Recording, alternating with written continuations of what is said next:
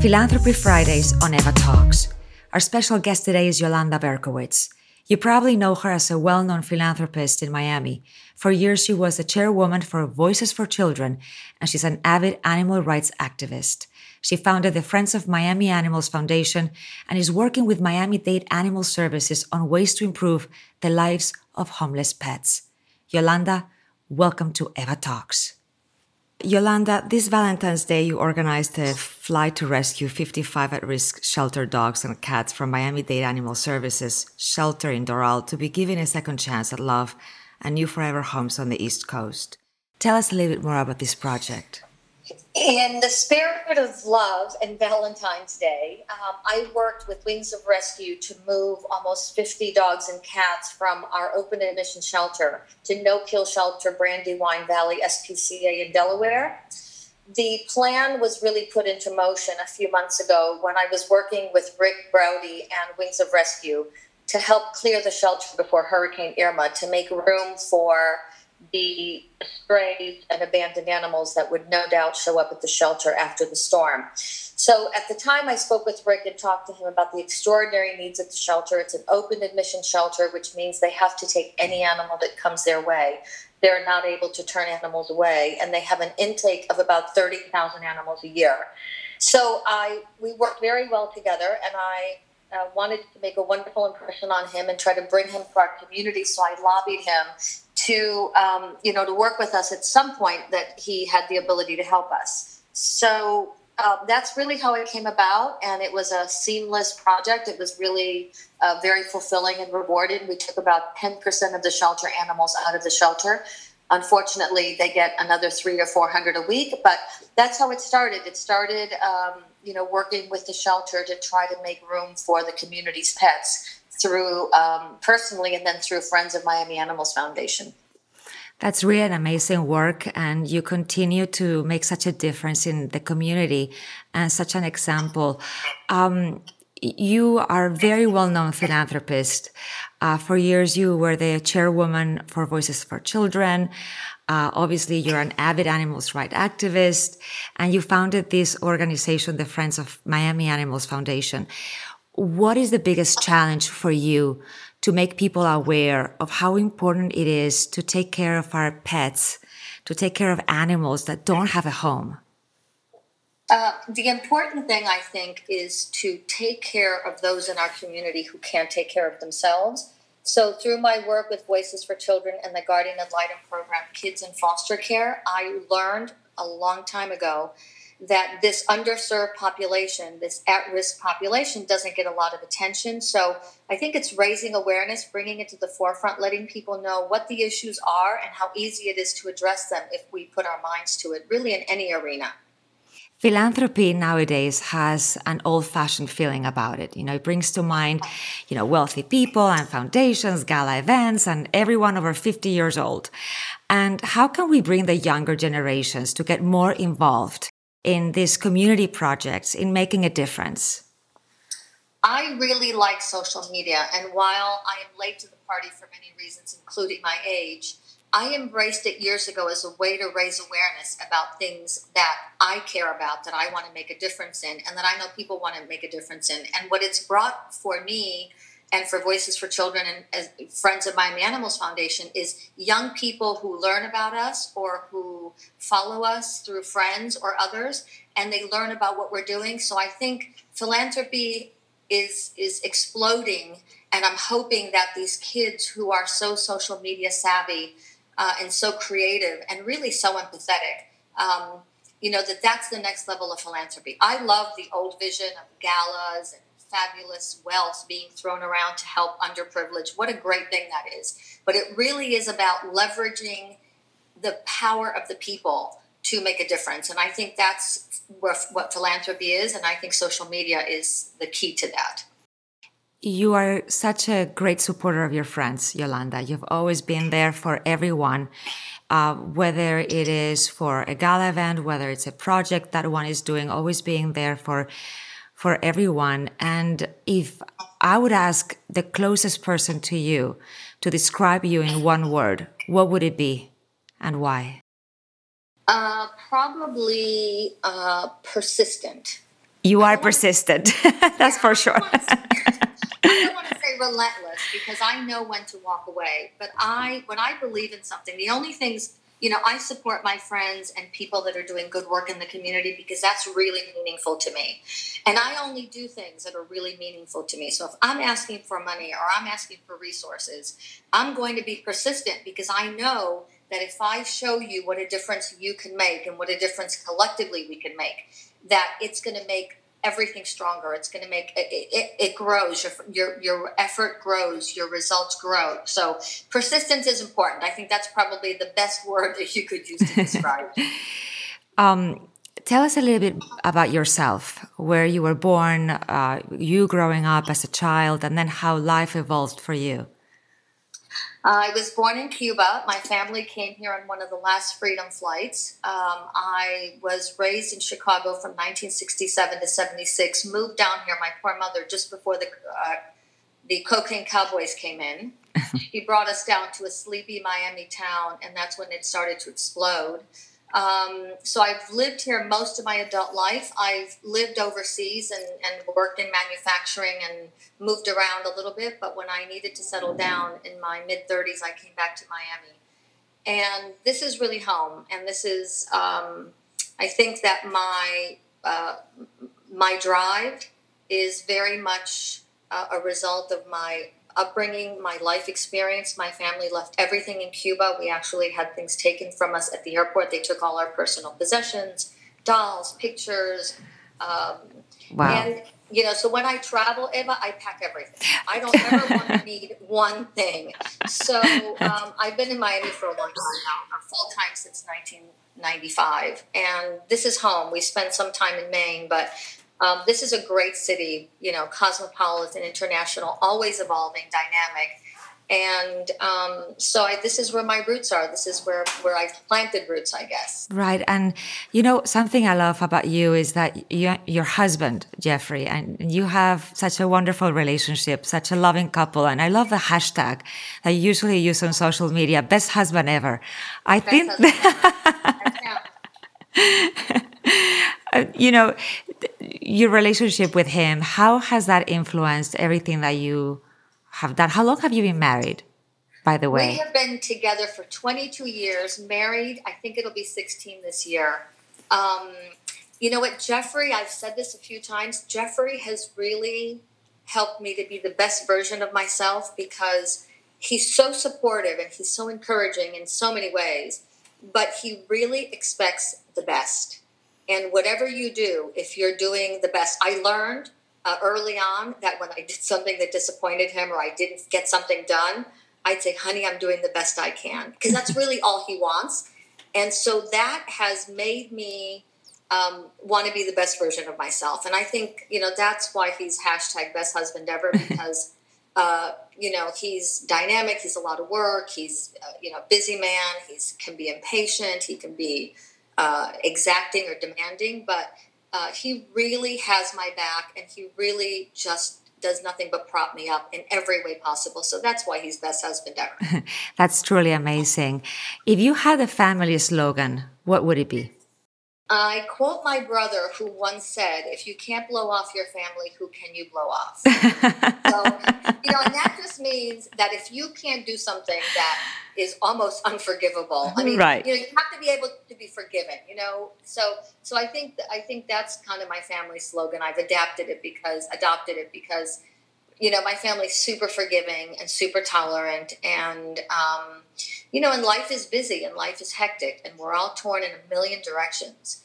And so to, you know, to be able to say, hey, I can't come. Actually, my mother's amazing. She'll call and say, no, you don't have to come today. Stay home and relax you know, take time for yourself. So I think that's our slogan. It's so important, love in the sense of the word. It's so important nowadays with everything that is happening to love each other, to forgive, like you say. It's so important in in in this world that it, so much upheaval is going on, and and to help each other and to be supportive and and you know those are amazing qualities that one has to continue to to work on because they don't they, sometimes we forget what love is all about and we forget how we have to treat others how would you describe your personal mission I think to distill it down to, you know, sort of a, someone said to me once, well, what difference does it make that you don't wear fur coats? You know, they still make them, people still use them, etc. And right. I put my hand, I put my hands to my eyes, and I said, these are blinders, and in my little world, it's better because I don't kill animals to wear their fur. I get it; it's fine. I'm not judging. So really, I think that you know that's sort of what I hope is that in the world that I touch, in the world that I have my hands on or have an impact in or have relationships in, that I can make it better. What would you recommend that people that want to get involved in non-for-profit organizations, what would be the basis for them getting involved and what should they expect and not expect? I think anything that you're passionate about, that you feel strongly about, obviously is important. Um, I stumbled onto kids in foster care when I read an article about the need for representatives for them in court, advocates. I started to do it and I saw the impact that it had, and I just could never walk away because it makes such a difference to, a, to an abused or neglected child to have someone speaking for them. So, you know, I stumbled onto that. Animal welfare, I've always been an animal lover, but I was following some social media accounts and saw uh, the, you know, the abandoned animals at the shelter and animals run over by cars and animals getting killed. And I got involved in animal welfare. And so I think anything that, that drives you, anything you're passionate about, um, you know, those are just two things that I'm active in.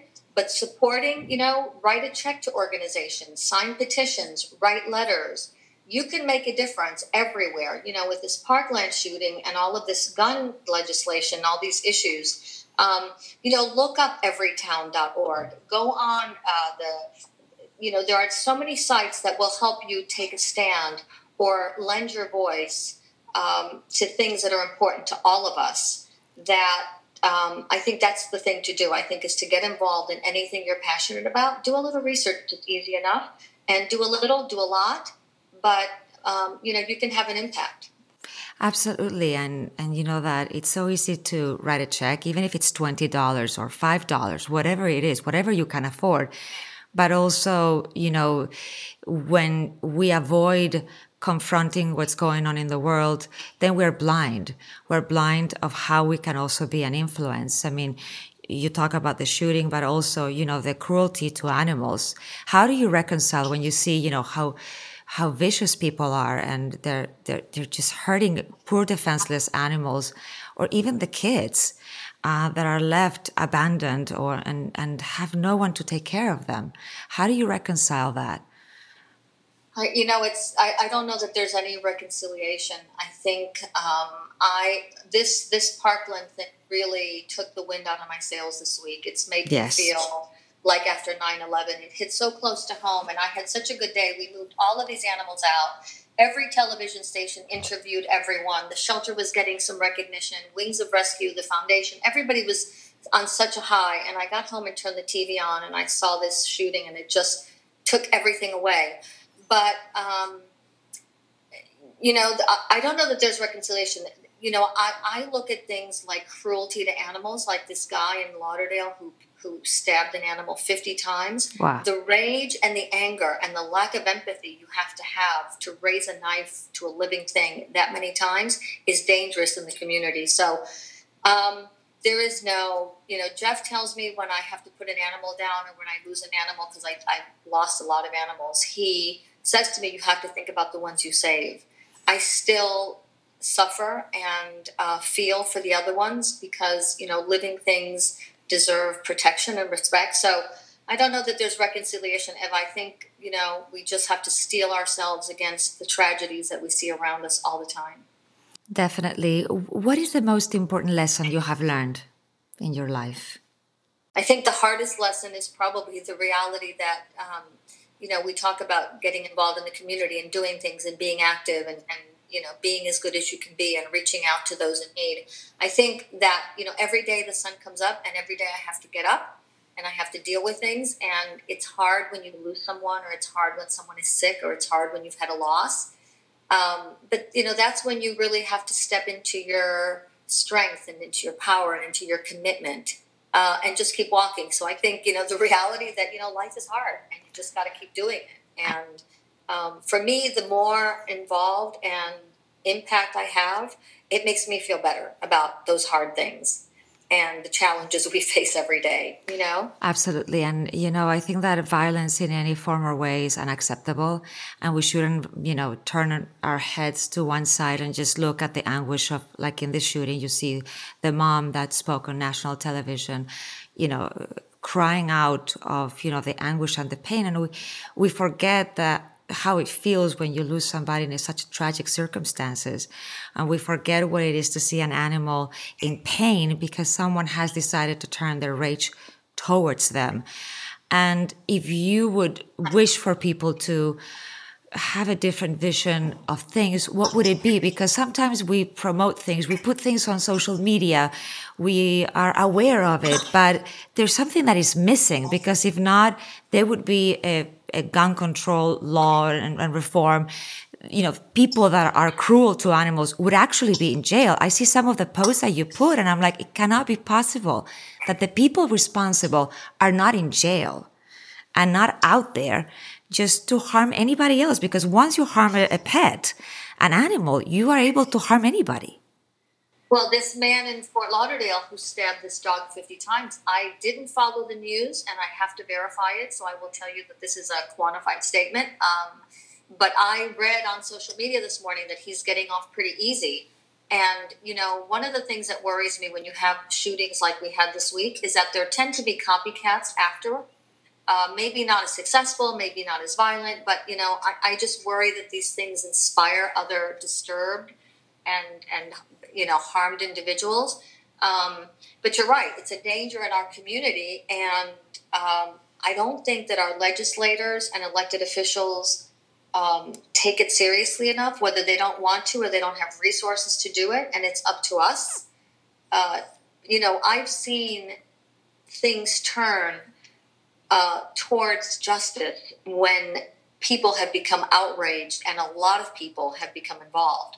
So we can make an impact, and um, I'm going to follow this story and see if, in fact, this guy is getting out. But you know, one of the things that I'm trying to work on with the shelter, ultimately, in the state attorney's office, is the cruelty piece.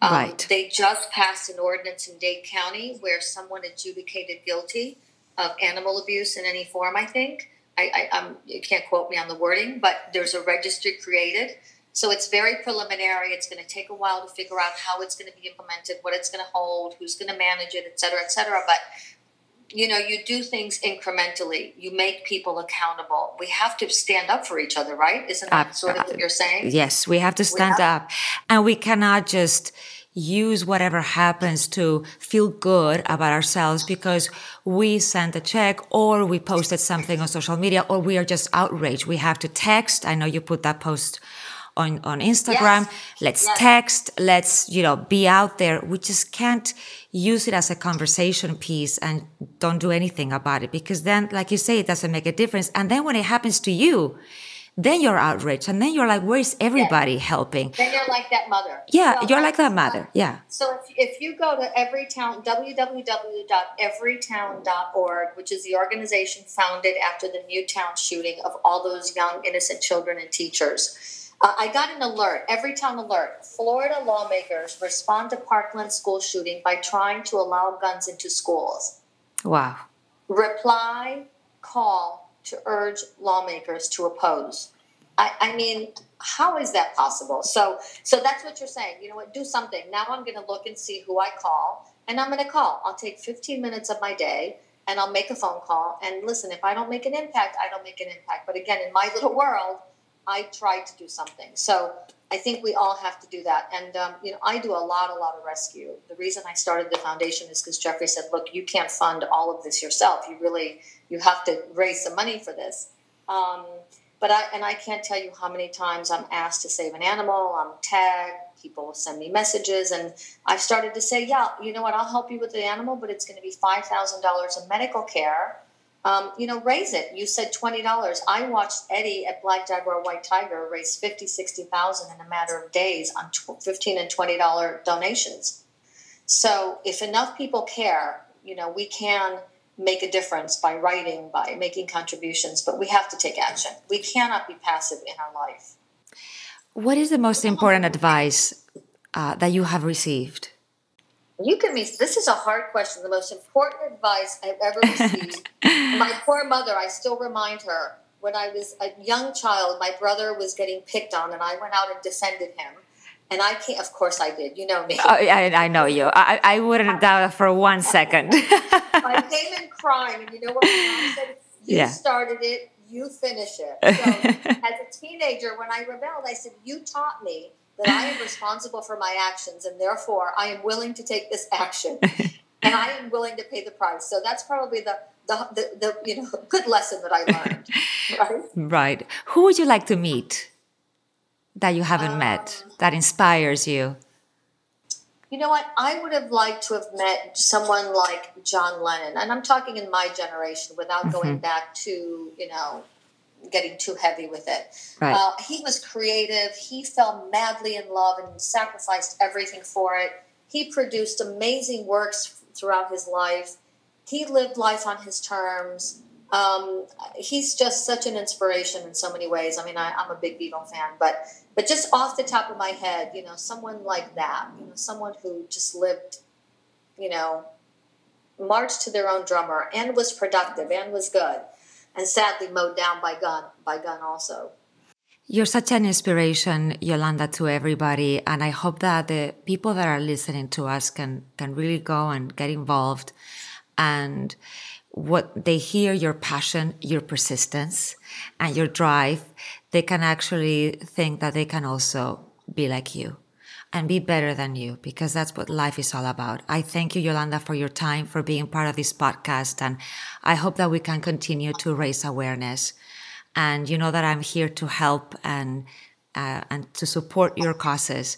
Such a an amazing woman. If people could only meet you and they could get that feeling of how caring and wonderful you are, I'm sure they would get more and more involved. Thank you. Well, I'm doing something really fun. Dave Barry has a new book coming out called Life Lessons with Lucy, which is about his dog. He's learned from his dog that uh, to have fun, to not hold grudges, and many other things. And when he does his book tour, I'm going to have him speak at the shelter. Great. So, yeah, yeah, I think that'll be fun. Dave Barry dogs and um, the shelter. what could be better?